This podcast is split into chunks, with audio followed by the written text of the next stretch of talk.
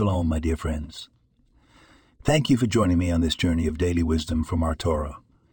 Today, let us delve into a line from the book of Exodus, where it says, "And you shall love the stranger, for you were strangers, and you shall love the strangers in the land of Egypt."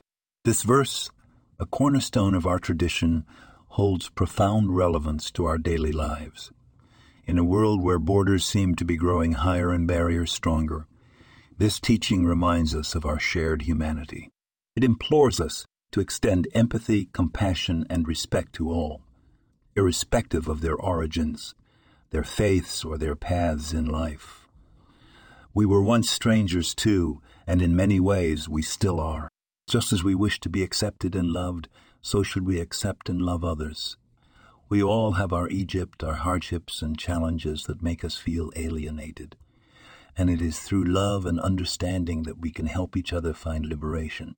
Let this wisdom guide us in our interactions, in our judgments, and in our actions. When we encounter a stranger, may we see not just someone different, but a reflection of ourselves. Remember, dear friends, the Torah is not merely a book of laws and stories. It's a guide to life, a compass for morality, and a reminder of our responsibility towards our fellow human being. This podcast was produced and sponsored by Daniel Oranoff. Shalom, my friends, and may you find blessings in the wisdom of our Torah.